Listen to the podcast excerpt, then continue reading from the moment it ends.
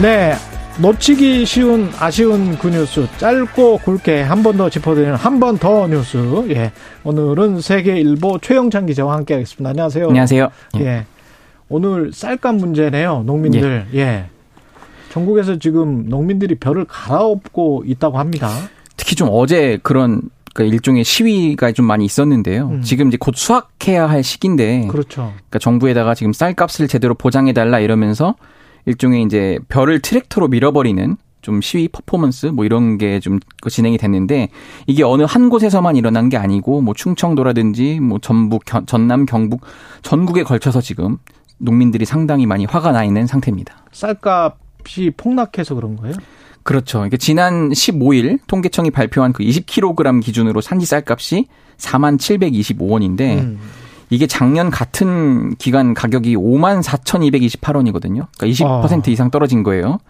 그런데 지금 전 세계 물가가 폭등을 그러, 하고 있잖아요. 그런 상황에서. 그래도 쌀값만 떨어지고 있는 겁니다. 쌀값은 20%나 떨어졌어. 예, 예. 그게 왜 그러냐면은 어 작년에도 이 풍년이었고 음. 올해도 풍작이다. 이래서 지금 계속 재고량이 예. 쌓이고 있고 근데 문제는 쌀 소비가 줄어들고 있습니다. 그래서 지금 거기에다가 이 우리나라가 이제 FTA 이런 걸 하면서 쌀 의무 수입량이 꽤 있다고 해요. 그것 때문에 음. 또 농수산 식품 유통공사가 예. 이 쌀을 또 수입 쌀을 시장에다 방출하면서 굉장히 아. 지금 농민들이 어려움을 겪고 있습니다. 이게 지금 매년 이맘때 관련 문제가 간혹 언급됐었던 것 같습니다. 간헐적으로. 네네. 예. 뭐 경년에 한 번씩 이랬던 것 같은데 올해 특히 더 농민들이 분노하는 까닭이 있을까요? 혹시 그 쌀 목표 가격제라고 들어보셨나요? 저는 뭐 직불금 네, 뭐 맞아요. 변동 직불금제 예, 이런 직불금. 건데. 예. 그러니까 이게 뭐냐면 쌀 목표 가격을 미리 정해 두고 그 음. 그 수확기에 그 산지 쌀 값이 그 이하로 떨어지면 차액의 그 85%를 정부가 보전해 주는 제도였는데 2020년에 이게 폐지가 됩니다. 대신 예. 도입됐던 제도가 이 정부가 시장 격리제 이런 걸 도입했는데 이게 쉽게 음. 말해서 과잉 생산된 쌀을 정부가 매입해서 시장 공급량을 줄이는 방식입니다. 예. 이러면서 이제 가격을 하락하겠다는 건데 근데 이게 또 뭐가 문제인가 봤더니 음. 양곡 관리법이라고 지금 있는데 예. 이 정부가 매입해야 한다가 아니라 할 수 있다 이렇게 명시를 한 거예요. 음. 근데 그 사이 지금 정권이 바뀌었고 윤석열 정부에서는 이 문제를 다소 좀 소극적으로 대처했던 면이 있고요. 그러니까 변동 직불금제 하에서는 쌀값을 제대로 받을 수가 있는데 네네. 양곡 관리법에 따라서 매입할 수 있다로 되면서 매입을 안 해준다 높은 가격에 그렇죠. 아. 근데 지금은 이제 그래서 양곡 관리법 그 개정안이 논의가 되는데 예. 그럼 이제 어떻게 바뀌냐? 민주당이 추진하는 게 할 수 있다가 아니라 매입해야 한다. 그러니까 정부의 한다. 의무 조항을 지금 두는 거예요. 네. 이게 지금 지난 15일 민주당 단독으로 농해수위 법안 소위를 통과를 했습니다. 근데 사실 이게 이 문제가 특정 지역만의 문제가 아니라 전국적으로 벌쳐 있기 때문에 쌀농사 짓는 분들은 그렇죠. 농민들이 한 목소리를 내고 있어서 여야가 합의 처리를 할 줄 알았거든요. 예. 근데 그렇지 않고 국민의힘이 반기를 든 거예요. 갑자기 지금 쟁점화가 됐습니다. 왜 반기는? 어, 일단 국민의힘 입장에서는 정부의 눈치를 좀 보는 것 같고 특히 아. 기재부가 이걸 반대해요. 이거 대체 언제까지 농민들을 계속 돈을 줘가면서 이런 식으로 해야 하느냐.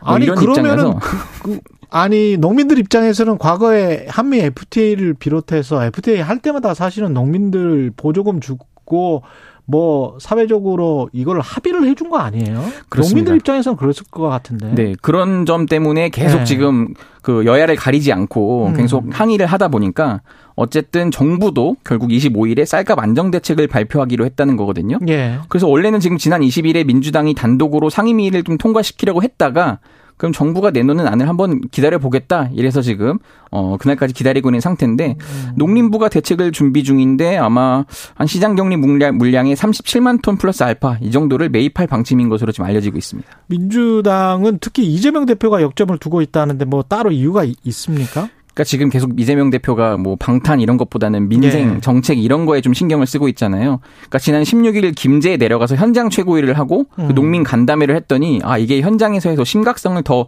인지를 한 겁니다. 그래서 네. 아이 문제를 이번 정기국회 때 꼭 해결하겠다 이러면서 지금 강조를 하고 있습니다.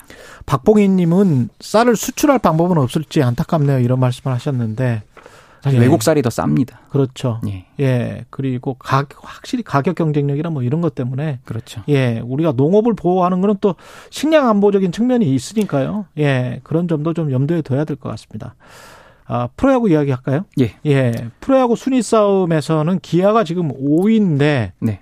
5위인데 6위가 될 것 같다. 뭐 이런 이야기인 것 같습니다. 맞습니다. 지금 예. 그러니까 소위 가을 야구라고 하죠. 예. 포스트 시즌 진출이 전체 10개 팀 중에 5팀만 영예를 누리는데 음. 이게 어떻게든 5위 안에 지금 들어야 합니다. 예. 그래서 예. 이제 그래야 한국 시리즈라는 그 우승을 할 수 있는 희망을 신라같이 바라볼 수 혹시나. 있는 건데 예. 이게 사실 시즌 중후반까지만 해도 상위 다섯 개 팀 안에서만 그 경쟁이 이루어지고 잘 안 바뀌었어요. 어. 그래서 아 이거 너무 싱거운 거 아니냐 이런 전망이 있었는데 최근에 급격하게 지금 요동치고 있어서 기아 타이거즈가 심각한 연패에 빠지면서 지각 변동이 일어나고 있습니다. 지금 어, 얼마나 연패예요? 어제도 져서 9연패를 한 겁니다. 어제도 졌군요. 네, 추석 연휴 때였던 네. 지난 11일 이후 단 한 번도 이기지 못하고 있는데 어제도 네. 광주 홈에서 LG한테 졌어요. 2대 11로. 네. 근데 그 사이에 문제는 뭐냐면은 하위권에 있었던 NC, 삼성 이런 팀들이 치고 들어차고 그의 승리를 쌓은 겁니다. 그래서 네. 연휴 전에는 기아가 이제 6위 팀들과의 승차가 한 5경기 이상 벌어졌었거든요. 음. 어느새 NC 6위와 반 게임 차로 좁혀졌습니다. 반 게임 차?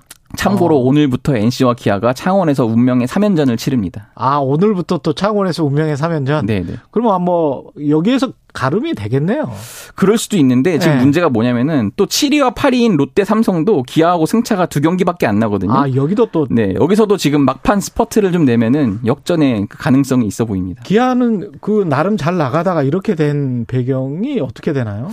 일단 좀 외국인 선발 투수가 부진을 했고 네. 불펜이라고 하죠. 중간계 투진이 지금 너무 약해서 음. 어제까지 그 기아의 평균 그 불펜 평균 자책점이 9.64에 달했고요. 한 경기에? 예, 아니요, 평균적으로. 평균적으로 네네. 한 경기당. 네. 네, 그 사실 그 투수가 부실하면은 타격에서라도 붐을 뿜어줘야 되거든요. 네. 기아 타선도 9연패 늪에 빠진 동안에 낸 득점이 21점이에요.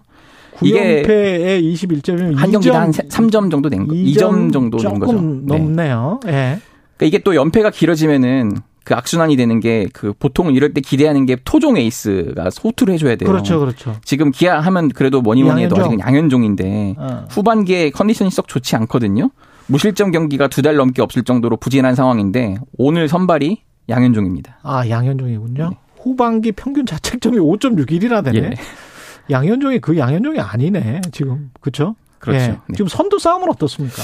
여기도 지금 좀 화제인데요. 예. 시즌 내내 SSG 신세계죠. 여기가 지금 1위를 유지하고 있었는데 이번 달 좀 다소 주춤을 했거든요. 예. 그 사이에 LG가 엄청 치고 올라왔습니다. 1위와 2위 격차가 2.5경기예요. 음. 근데 이게 정치와 스포츠가 소위 기세 싸움이라고 하는데 예. 기세에서 지금 LG가 8, 9월 승률이 6할 7푼 6리로 전체 그러네. 구단 중 1위에다가 예. 유일하게 6할 때거든요. 예. 근데 어제 경기도 SSG가 다 이긴 경기를 실책으로 9회 역전패를 음. 당했어요. 그 뒷심이 너무 부족한 거 아니냐 이랬는데. 예. 근데 문제는 뭐냐면 LG가 외국인 투수 듀오 켈리와 플럿코가 너무 잘해서 모두 어. 15승을 걷어서 지금 막강 원투펀치다 이러면은 혹시나 정규 시즌 우승을 못해도 한국 시리에서 역, 한국 시리즈에서 역전 우승을 할 수 있다 이런 기대감이 지금 나오고 음, 있습니다. 여기까지 듣겠습니다. 예, 한 번 더 뉴스 세계일보 최영창 기자였습니다. 고맙습니다. 감사합니다. 예, KBS 일라디오 최경련의 최강시사 2부는 여기까지고요. 잠시 후 3부에서는 정미경 국민의힘 전 최고위원 이소영 더불어민주당 의원이 함께하는 미소 토론 준비되어 있습니다.